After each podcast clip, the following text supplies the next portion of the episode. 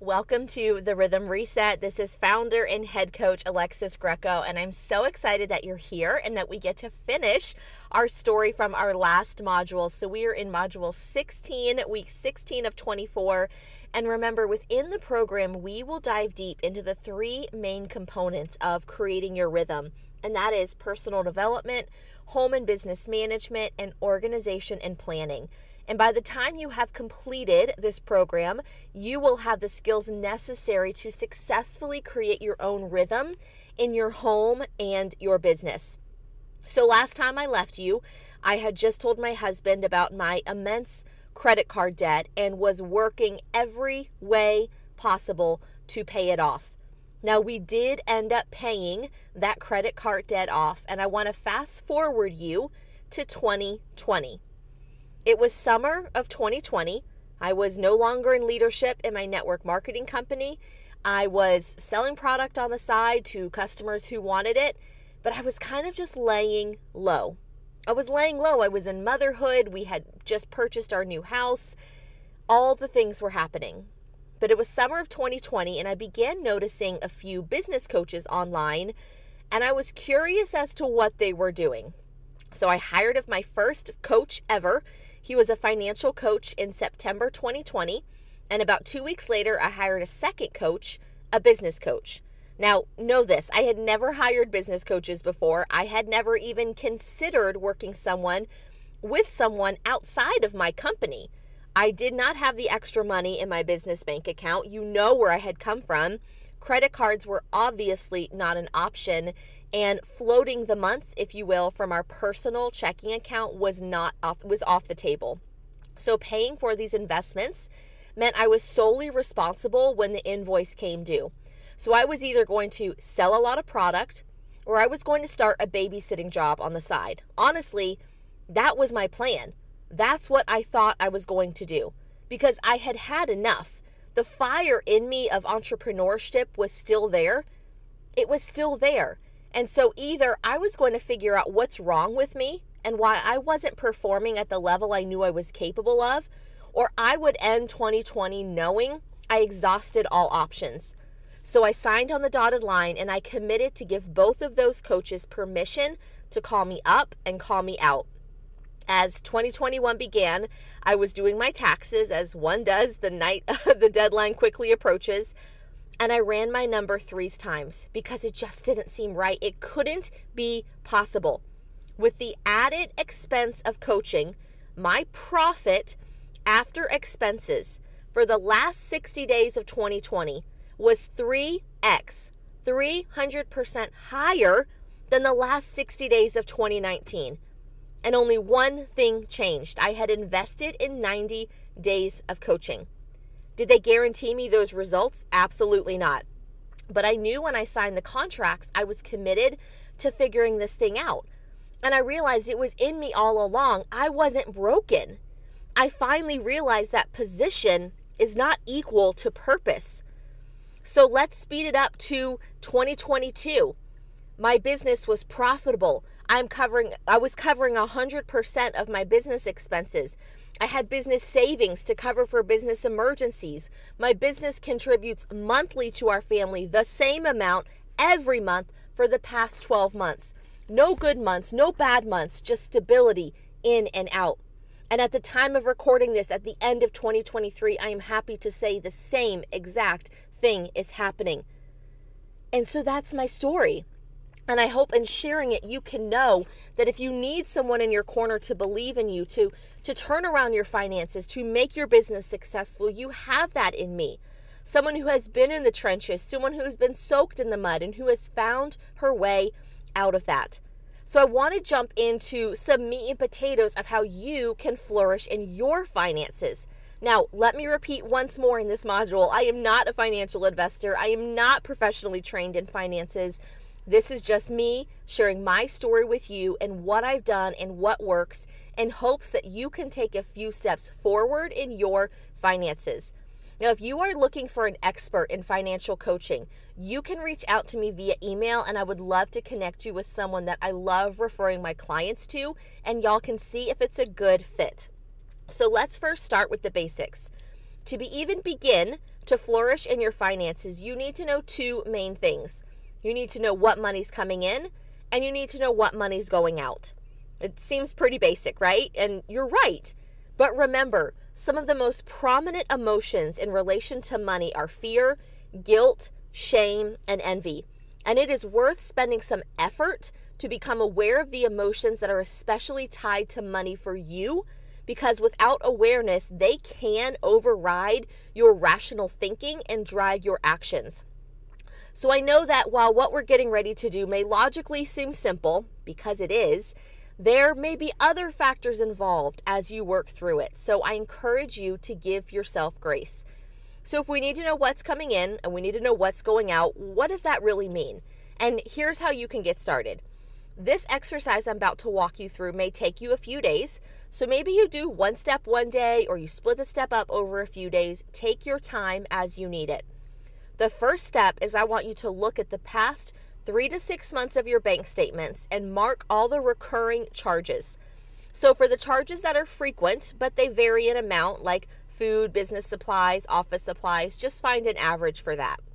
So, this means you will open up your computer, log into your bank account, find the PDF statement option, open up the last three to six months, month by month, download the PDF, and print it out. Or you could save it to your desktop. You could use highlighters and color code the charges. Maybe all the inventory that you order is yellow, food and coffee charges from going out with clients are green, uh, office supply orders are blue, etc. So look at the past three to six months of your bank statements and write down all of your income. This is step two. So, step one, we looked at our expenses and we color coded them. Step two is we're looking at your income. I want you to average out your income per revenue stream. So, if you are selling product on average, how much income do you get from that? If you also make commissions, how much on average do you get from that? If you have a part time job, a full time job, a babysitting on the side, how much on average do you make from that? You may also need to look at PayPal, Venmo, Cash App, Stripe. Does this mean you'll be looking in a lot of different places? It does. It does, but it's important to know your numbers. So we have our expenses color coded. We know our average income per revenue stream. And again, Finding out those two things may take a couple of days, especially if you have emotion tied to your money. I should say more negative emotion. So take your time on this. It is okay to go slow with this. Step three is you're going to compare those figures. I want to know what's coming in and what's coming out. And bottom line, you should have more money coming in than what's going out. Again, this seems simple, but give yourself some grace as you work through this. Now, I just want to make a quick note. You may be in a place where your business right now, things are really good, and you're making more money than your expenses, maybe even by a long stretch. I would still encourage you to do this exercise if you do not know exact numbers right now, with the intent to see where could you cut back spending and start thinking through is there a way I could optimize my money? Meaning, could you use email invoicing to save time? Would it be worth hiring a virtual assistant or an OBM, an online business manager, to help you with the back end? And if you are ready to start with a fresh new system of tracking your income expenses, I will attach it to this module again, but remind remind yourself about that expense tracker. About that expense tracker. So, how do you feel about that? You might want to pause right here and come back. You might want to pause right here and come back. I am going to walk you through two more steps if you're ready to take it a step farther. But if you still need to go back and do steps one, steps two, and step three, take your time to do that. So we're going to walk on to step four writing down all the activities you do in your business. Write everything down. What do you do? And I want you to assign a time next to each activity and then assign a profit amount to that task. So here's what that would look like I do three parties a week, it takes me two hours each, and I profit $100 per party. So I'm going to give a little side note tangent right here. You may need to stop and replay some of this, and that is okay. So, what it just means, what we wrote down is you're making $50 an hour for a total of six hours of work, right? Three parties each times two hours, and you're making $300 profit each week. It's pretty straightforward. Another business example would be I share my business opportunity with five people a week. Takes me 45, 60 minutes each, so it's about five hours a week. I make on average $200 when someone joins. So if you know that one in five people are joining and you're making $200 in a total of five hours, you're making $40 an hour. Another option is I unpack and I label all my inventories that come in weekly. Takes me about 30 minutes and I make $0. Another thing would be I make all of the graphics for my clients and my team, and it takes me about two hours a week and I make $0. So assess the tasks you're doing and the time required. And I want to know how much money are you making for each task? Because if you are ready to begin flourishing in your finances, you have to know what is coming in and what is going out. Then you want to know what exactly am I doing in my business and how much is it costing me or how much is it making me? And at that point, you have the opportunity to decide about what can be delegated, what can be automated, and what can be eliminated. So, what does that actually look like? Maybe you look at your budget, and after getting all your numbers together, you realize you're just making ends meet. You're not in a deficit, but there's not a lot of wiggle room. You also see that you're doing a lot of penny work, work that's not making you a lot of money.